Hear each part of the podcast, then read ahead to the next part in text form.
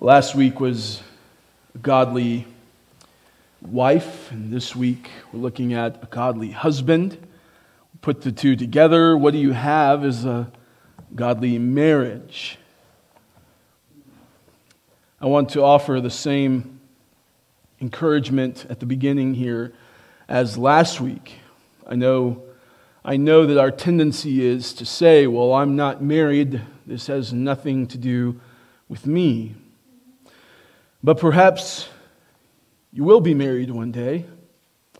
Perhaps that will happen for you. Even if not, you have friends who are married. Undoubtedly, they tend to give you, seek you for counsel, or perhaps, you know, want to, hey, could you help me out? Am I seeing this right? Could you tell me, uh, what do you think about it?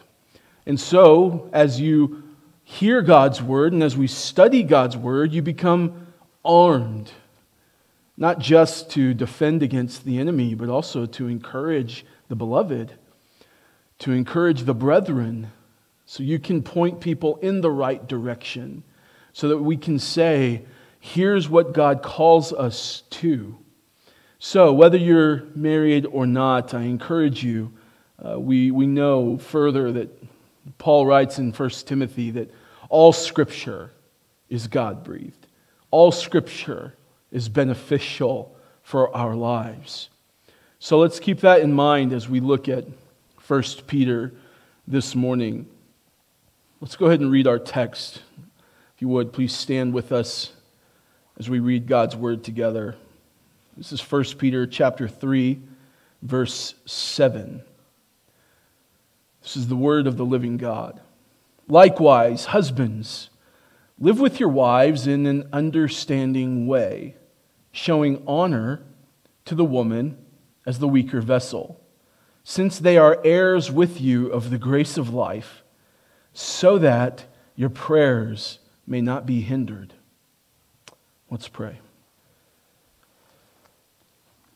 Father in heaven, we have sung your praises. We have worshiped you in song and in prayer and in study in Sunday school. And now, Lord, we desire to hear from you, and not through some sensational supernatural experience, although, of course, we would invite that. But we know that you speak to us through your word. So, Lord, we pray that you would speak clearly this morning. Uh, moreover, that I would be the one who speaks clearly. Lord, that you would use me this morning, that I would be a vessel for you to communicate your timeless truth to your people so that we could live lives that honor and glorify you. We pray for all of this in the name of Jesus. Amen. You can be seated. Small caveat, men, um, I will say along with you that this text has challenged me uh, as I prepared for it. As we teach God's word, we always have to be the first ones who the spirit of the sword of truth cuts. Uh, it has to cut me first before, otherwise, I'm just up here trying to hurt people's feelings, and that's not at all what we're after. So, men, if the sword of truth cuts this morning, it cut me first, and I feel you. I have a quote from A.W. Pink.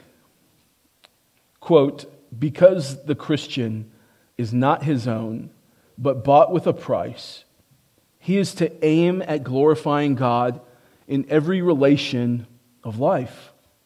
Next to the church of God, his own home should be the sphere of his most manifest devotion to Christ.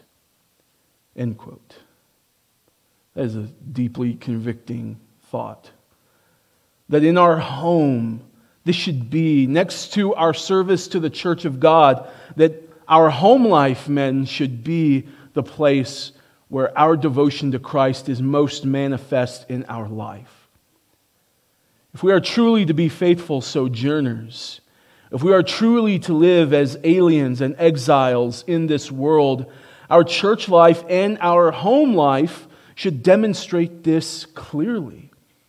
Our wives know us better than anyone else. And wives, I encourage you to keep your elbow at your side and not in your husband's side this morning as we go through this text. That was a joke. Didn't land. Okay. Our wives know us better than anyone else, and they see more than anyone else just how sanctified we are or not, just how much we truly desire to love and honor the Lord Christ or not. Last week we covered what a godly wife looks like. In this way, this week we're, we're looking at what a godly husband looks like. The idea being, like I said a bit ago, that if there's a godly husband and a godly wife, that you will have a godly marriage, a God honoring marriage. Much has been said over the years in regards to complementarianism. In case you're not familiar with that $10 word, that is simply the belief that Scripture very clearly lays out different roles for men and women, specifically as it pertains to the home. This is not a man made doctrine, this is simply taking what God said and applying it to life. Many men throughout history have indeed twisted and distorted this, both to the right and to the left. What do I mean by that?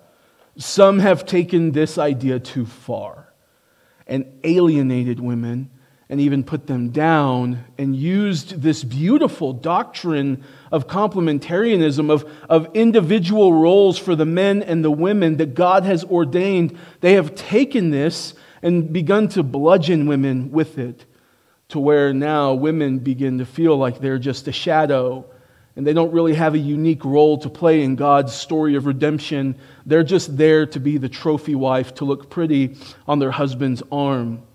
And that could not be further from what complementarianism is about.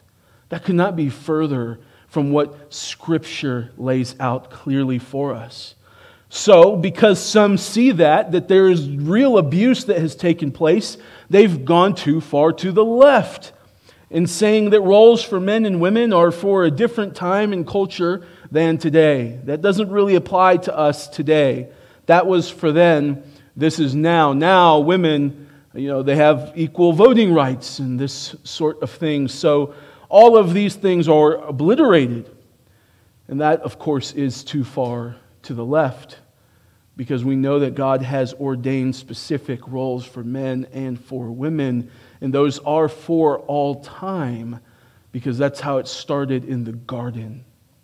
So, what we want to do is we want to find where the truth is right down the, the middle of what we realize and affirm is too far to the right and too far to the left. We want to be on the razor thin line of truth where we realize and readily affirm that Scripture teaches different roles for men and women. This does not demean women or give men the right to lord over them. It's important that we understand that distinction. Complementarianism, the, the two different roles for men and women, this is not demeaning to women, and it's also not giving men the right to lord over women. You understand the distinction? Because women hear this and they feel demeaned, and men hear this and might be empowered to say, Well, you got to bow down to me to the things that I say. And both of those would not be the right reaction to what God ordains, but instead to say, Yes, Lord, yes, and amen. We want to be obedient to what you have designed for us. So, how do we strike this balance then? Especially as being sinful people and perhaps having learned certain ways of living, certain ways. Maybe you didn't grow up with the greatest example of what a husband is to look like or a wife looks like. Maybe you didn't. If we're being honest, probably many of us did not. But how do we strike the balance as we apply? Women, you apply chapter 3, verses 1 through 6 to your life. Men, you apply verse 7 to your life. Certainly, the full counsel of God, but as it pertains to our context, that's what we're looking at. You see, our God is such a good God that He doesn't leave us to our own devices to figure this out. Instead, He gave us a book with his precious, inerrant, infallible, authoritative, sufficient words in it for us to live by. It's what Josh covered so well for us this morning in Psalm 119 is that this ought to be our delight. When we see what God prescribes for men and women, this shouldn't be a burden upon us, but we should say, I delight in your law as one who finds riches.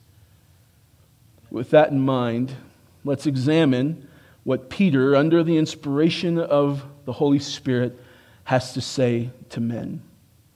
We have three major headings today. Our first one, we want to see how a godly husband treats his wife. This is from part A and part B of this verse. Let's read it together. Likewise, husbands, live with your wives in an understanding way, showing honor to the woman as the weaker vessel. What does an understanding way mean? Well, in the original, what Peter would have actually written was with knowledge, living with knowledge, or gnosis. Many of you will remember that word gnosis from Gnosticism, secret knowledge. But gnosis is often just simply translated as knowledge. As a matter of fact, 27 of the 29 instances in the New Testament that this word is used it is not translated understanding, it's translated knowledge or know or knowing. It is often used in ref- reference to knowing God. As you'll recall, the, the so called Gnostics were obsessed with the idea of knowledge. But this, this specific hidden knowledge that you couldn't access unless you really were to abandon biblical fidelity. Just as one must have the Spirit to have knowledge of the Most High, the Gnostics hijacked that concept and replaced the Holy Spirit with enlightenment and knowledge of God with knowledge of some ethereal, mystic knowledge. In Christianity, knowledge or gnosis is most often tied to the knowledge of God because there's truly nothing better than to know than to know God. Peter says it this way in his second letter, 2 Peter 3:18, "Grow in the grace and knowledge of our Lord and Savior Jesus Christ." Paul writes in 2 Corinthians 10:5, "We destroy arguments and every lofty opinion raised against the knowledge of God."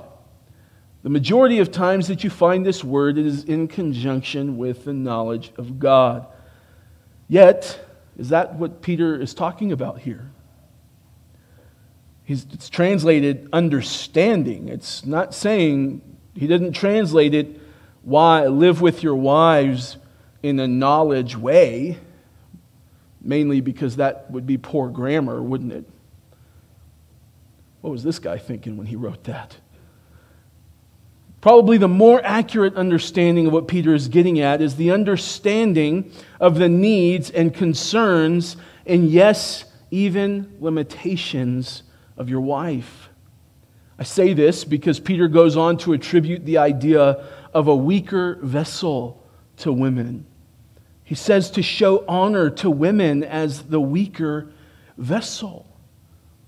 Husbands, we are to live with our wives conduct ourselves in our marriages in such a way where we live with the understanding that God has called us to lay down our lives for our brides, and also understanding that the wife is the weaker vessel.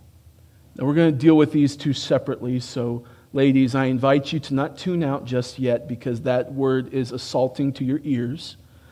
Stick with us, we're going to unpack it. But let's deal with these things separately. What, let's look at what God has called us to. See, in, in Peter saying, in him, what he wrote is living with the knowledge. So, what we want to do is we want to look at both what kind of knowledge should men have of what God has called us to, and also what kind of knowledge should we have of our bride so that we can act accordingly. So, what is it that God has called men to in marriage? What commands do we as men need to keep in mind so that we can live with our wives in an understanding way? Turn over to Ephesians chapter 5.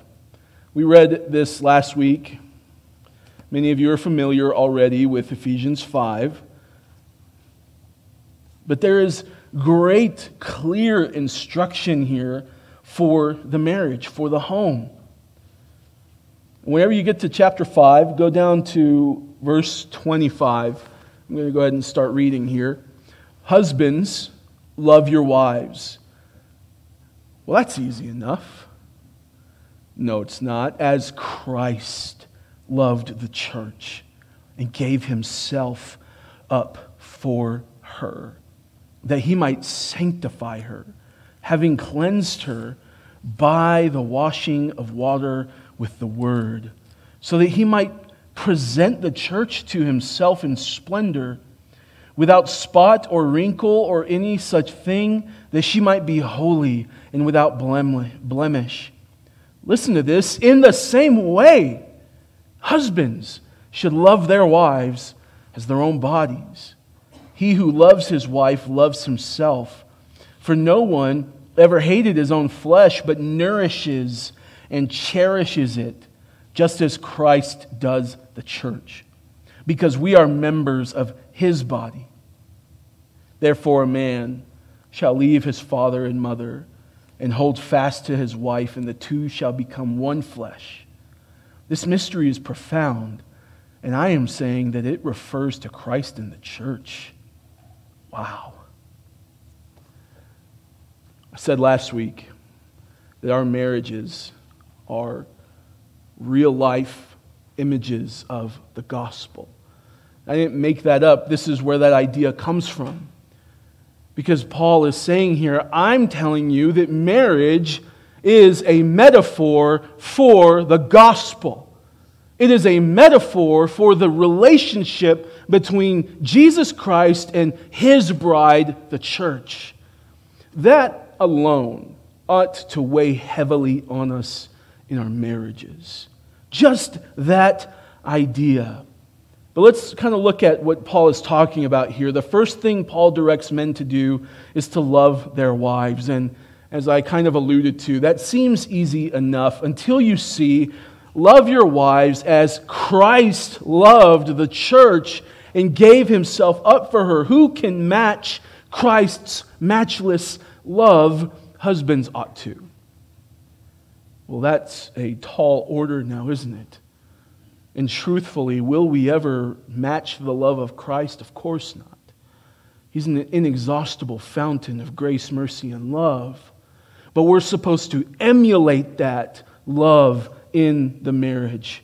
Christ laid down his life for his bride, leaving us an example. But so often, we won't even lay down our pride for our wives we're being really practical, sometimes we won't even lay down the remote for our wives. You get home after a long day of work, you've been working since before she even woke up. Now that you're home, you just want to eat and sit in front of the TV and enjoy silence. After all, you've earned it. You worked hard today You've been busting your back all day long to bring home the bacon. The least she could do is cook it. Your wife, though, she wants to talk. She has to tell you about something that happened in her day. What do you do? Baby, not now. All right? I had a long day. I just want to sit here and watch TV. Can I just, please, you know, we'll talk about it tomorrow. Is that laying down your pride? Is that laying down your life for your bride? Is that living with the knowledge that she has cares and concerns and needs that you are there to tend to? This might seem like a really small thing, but it is truthfully all of these small little ways in which we greatly make an impact on the way that our wives perceive us. Your children know Well, don't go talk to dad right now. He's in a bad mood. You know who they learned that from is your wife. Don't go talk to your dad right now. He's, he's had a long day. Or do we lay down our pride and before we get into the house, before we turn off the vehicle, say, Lord Jesus, help me. I'm exhausted. I'm tired. I had a bad day. I'm frustrated. And I just want to go inside and sit down, but I know that I have to tend to my family. And I want to love you the way that you love your bride. Help me, Jesus. And then go in your home and love your family. Loving like Christ is a day in, day out, committing yourself to loving her well, even when you've had a bad day, even when you've had a long day, even, get this, when she's wrong, even when she's not exhibiting the fruits of the Spirit towards you, and so on and so forth. We are called by God to love our wives like God's Son loves his bride. Verse 26 from chapter 5 of Ephesians shows us that Christ gave himself up for his bride so that he might sanctify her by cleansing her with the word. In other words, husbands, how do you demonstrate Christ like love to your wife? You lay down your life and you care deeply about her sanctification. You play an active role in her sanctification. Here, Christ is displaying this as he lays down his life for his bride. He spilled his blood for her so that she would be cleansed by this blood. Is that not an active role Christ is playing in the sanctification of his bride? And in following suit, husbands must take an interest in the sanctification of their wives. How, what does that look like? Care what books she reads, care what music she listens to, care what friends she is surrounding herself with, care if her Bible is covered in dust, care if she doesn't want to go to church. Care and care deeply, so much so that you would, if push came to shove, spill your blood for it. Because that's what Christ did. Then show her you care, not by lording over her, but by leading her to follow Christ. Verse 29 shows us that a husband displays this care and love as he nourishes and cherishes his wife as Christ does for the church. The word nourish here is more literally meaning to bring up from childhood, to provide food for. Paul uses the word again in chapter 6, verse 4 of Ephesians, in saying to fathers. There it's translated, bring them up in the discipline and instruction of the Lord. So we get the idea of providing what someone needs to grow. More specifically, providing what your wife needs to flourish. Flourish how? Certainly to flourish in the Lord, in her spiritual growth, and also to flourish in her womanhood. You do this by not, not by telling her how to be a woman, or telling her to go get her hair done, or telling her to go buy nicer clothes, or by uh, telling her to go get her uh, pedicure done, but you do it by leading and loving her well. As you lead your family in all matters, but especially spiritual matters, coupled with you living it out yourself, you are providing for them, for your family, and for your wife what they need to flourish simply by design of you operating in your God ordained role for you. Then, when he says cherish, it's a word that more literally means to soften by heat, to warm something up. This is how your love ought to be for your wife that it is warming, that it is nurturing, that is nourishing. It's a place of comfort and safety for her. So it's in this way that we are to live with our wives in an understanding way. Rather, this is how we live with them in an understanding way. We know and understand what God has called us to do, and we know and understand that our wives are the weaker vessel, so we love them tenderly in a nourishing and cherishing kind of way. Going back to last week's text about wives submitting to their husbands, let me ask you rhetorical question. What wife would not want to submit to a husband like that? A husband that is laying his life down, laying his pride down, killing his flesh so that he can be free to love her and nourish her and care for her? What wife is not going to say, I'm happy to submit to this man? You see, it's so important that Peter includes this exhortation to the men because women could easily hear the command to submit to their husbands and say, Well, you know, I want to obey, obey, the Lord, but I just don't know what my husband is going to do with that submission. What if he takes advantage of his authority? And in reality, because we live in a sinful world, indeed he might. Indeed, men have and do. But that is why we have the complementary command to men, and that must be heeded equally. Men are not to abuse their authority in their homes.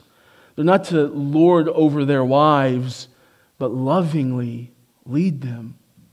Live with your wife in a way that you show her honor as the weaker vessel, but not in a way that constantly reminds her that she's the weaker vessel. What does this phrase mean anyway? Why is Peter calling women the weaker vessel? Because God has designed men and women differently. Women naturally are caring and loving and nurturing and cherishing in their love. Thus, the directions for women are not to love and care and nurture their husband because this is indigenous to their personalities. Women are more naturally going to exude that sort of love in the marriage without being told to. Thus, the directions for women are not to love and care, but to submit. Men, however, are not naturally as loving and caring and thoughtful as women. That's just the truth, men. We know we're not. And so we need to be directed to be this way because our wives need it. But even in calling women the weaker vessel, Peter directs men to show honor to their wives. Think of fine china. Think of stemware. I don't know if you have a grandma that has the huge china cabinet full of the delicate, precious china in it that if you ever touch it, it collapses into dust. At least that's how she makes it seem because it's always tucked away and don't, don't even look at it because it's so delicate. Don't even look over there. Well, Grandma, it's covered in dust. Okay, carry on. Think of the fine china. Think of stemware. These are delicate items that are treated with great care. They're often stored in special places and even displayed for everyone to see. They are fragile, and as such, they are prone to breaks and cracks. But you'd never think of your fine china as weak and worthless, would you? In fact, it's the opposite. It's valuable to you. But it's valuable. That doesn't mean, though, that you'd ever take your fine china out when you need to find some vessels to fill with dirt and mud for the holes that you need to dig in the backyard, would you? You'd never think of it. Does this devalue the fine china, though? Of course not. The fine china was not made for those purposes. The bucket is. Men are like buckets. That's not a good line, is it? Put that on the t shirt. The point is that men are built and made for different purposes than women. This does not mean that women are less than. It doesn't mean even that women are not as smart as men. In fact, many women are smarter than men. It just means that we are designed for different purposes. Women are not less valuable and they're not any less worthy of honor. Simply means for men, as men, that we are to care for and honor our wives in a manner that demonstrates our understanding that she was not made to bear the burden of leadership. You are. Your wife was not meant to bear the burden of guiding the family. You are. That's what you're there for. She's a precious vessel. In fact, she's so precious that Christ spilled his blood for her. Number two, let's look at how a godly husband views his wife. Part C, the third part. Since they are heirs with you of the grace of life. What is an heir? An heir is someone who receives some form of property or possession from a predecessor after their death. In other words, it's someone who receives an inheritance. Well, if you remember early on in chapter 1 that Peter spoke of an inheritance that we all are recipients of as children of God. He's saying that God has caused us to be born again to a living hope through the resurrection of Jesus from the dead. And then in verse 4, he says, to an inheritance that is imperishable, undefiled, and unfading, kept in heaven for you. Further, Peter often uses the word grace in reference to not just God's general grace, you know, his, his giving of undeserved gifts to his children, but more specifically, his special grace. That is the kind of grace that leads to salvation, the grace that brings life, the grace of life, as Peter says it here. We are told that the prophets searched and inquired about the grace that would be brought to us. That was verse 10 of chapter 1. We're told to set our hope fully on the grace that will be brought to us at the second coming of Christ. And then, of course, in chapter 5, verse 12, Peter tells his audience that he has written declaring that this is the true grace of God. So, what's the point of me saying all of this? That we are to love our wives as Christ loved the church. Our wives, if they are believers, are part of the church that Christ laid his life down for. So we sort of see that there's a, a double reason to love her as one who belongs to Christ Jesus, one that he suffered for, and also to love her then as Christ loves the church. I love what Paul Washer said, quote, "The basis of my marriage is this: I have been called by God with an irrevocable calling to lay down my life for a certain daughter of his." End quote. Men, do you think of your wife that way? Do you think of her that way? I have to lay down my life for her because she belongs to God. This is an essential element, especially for those days, because as you remember, we said last week that wives were really viewed as second class citizens in the culture. So when Peter is telling the wives to submit to their husbands, for them, that might not really be anything new because they were accustomed to having to live that way. But you know what would have been entirely, absolutely paradigm shifting? Is elevating women to where we are now co heirs of the same grace of life. In other words, women don't have some lesser form of salvation than men. We are equal co heirs of the exact same inheritance.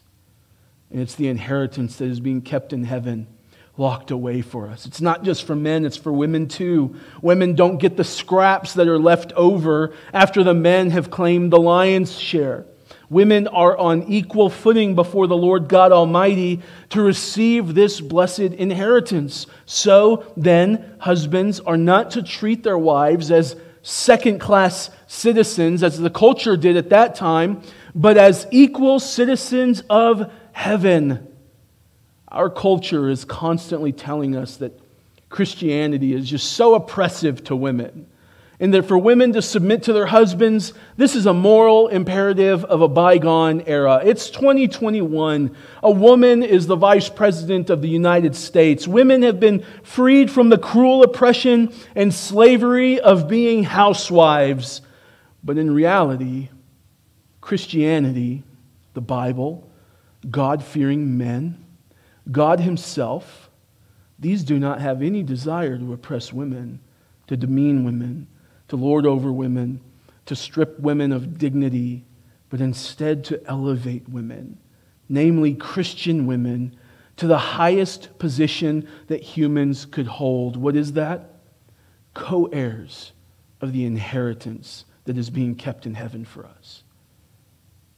A godly husband, then, does not want to put his woman in her place where she belongs, but he desires to take her by the hand and lovingly lead her into the fullness of all that God has for her. Lastly, why must a godly husband live this way? The last part. Let's look at it together.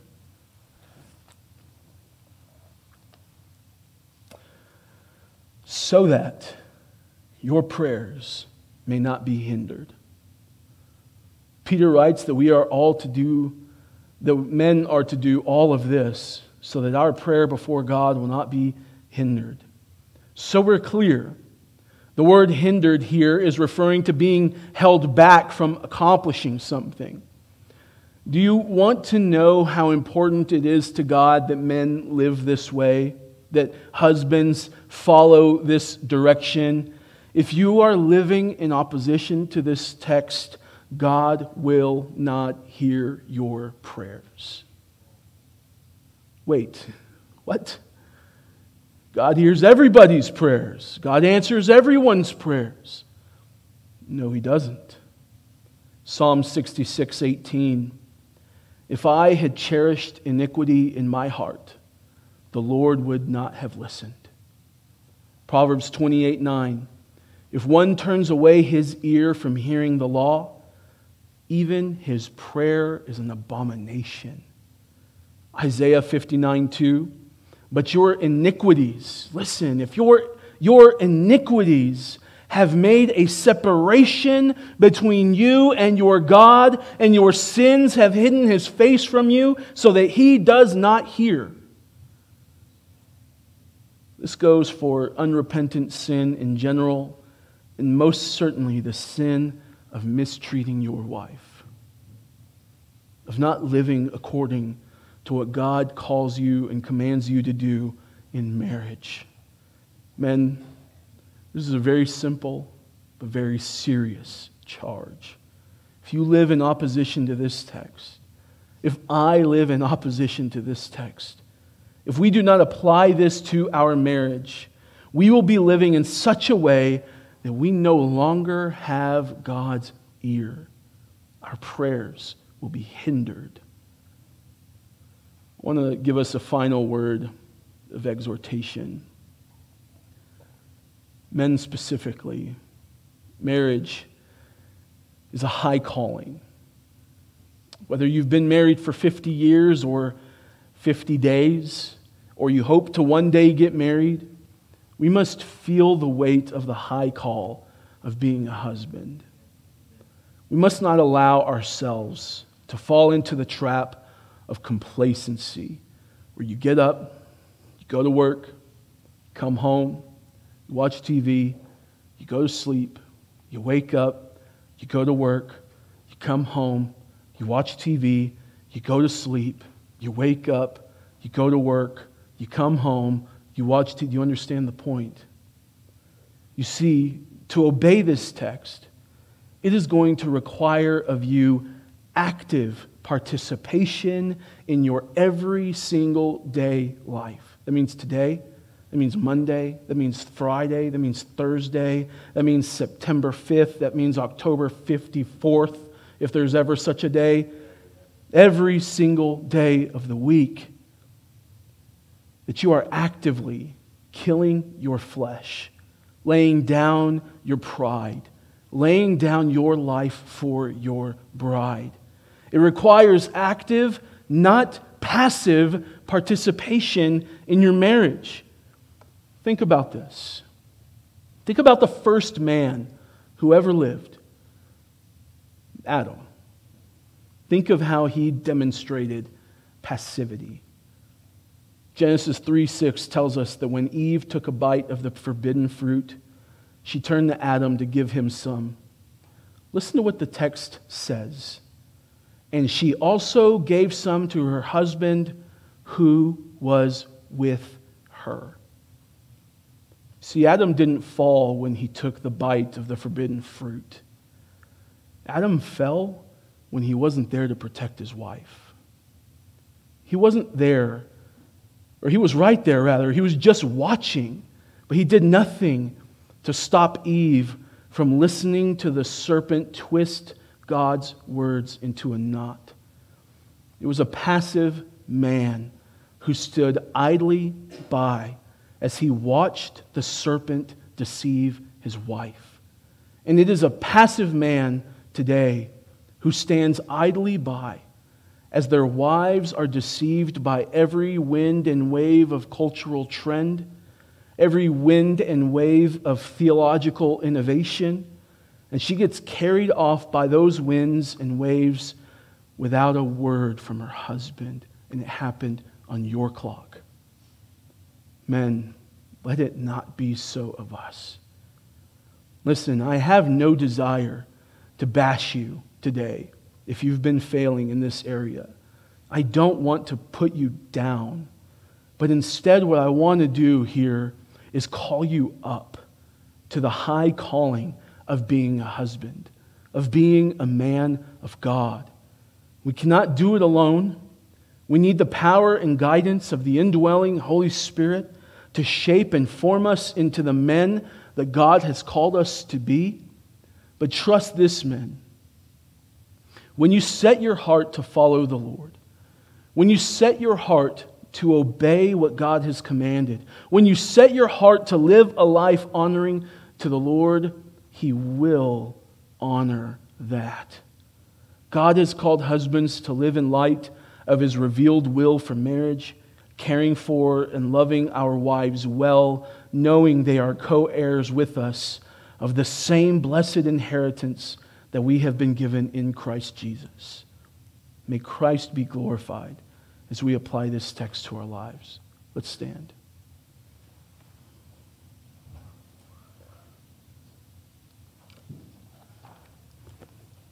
As always, we're going to pray. We're going to sing a song. And we'll be dismissed. And I just want to remind you this time is not just a time to hear a song but to really let God's word deal with you. Let's pray. Father in heaven, we thank you so much for the clarity with which your word speaks. We thank you, Lord, that you have designed such a beautiful, a beautiful thing in marriage. Lord, we want to have godly marriages that are made up of godly wives and godly husbands. We don't ever want to look at your word and say, well, that's too hard. Who can do that? I'm not going to do it. We want to look at your word and we want to feel the weight of what you call us to and allow that weight not to cause us to feel overburdened, but allow the weight to draw us, cause us to fall to our knees before you. Feeling hopeless that if you don't show up, God, we can't do it. We need you. Lord, I pray that we would be men who are strong in the Spirit, but are so aware of our weakness. That we would be weak before you, Lord, pleading for your help. Because we know, Lord, as you have promised, that when we seek you with our whole heart, we will find you. I pray that we would be men and women who seek and find the Lord this week. We pray this in the name of Jesus. Amen.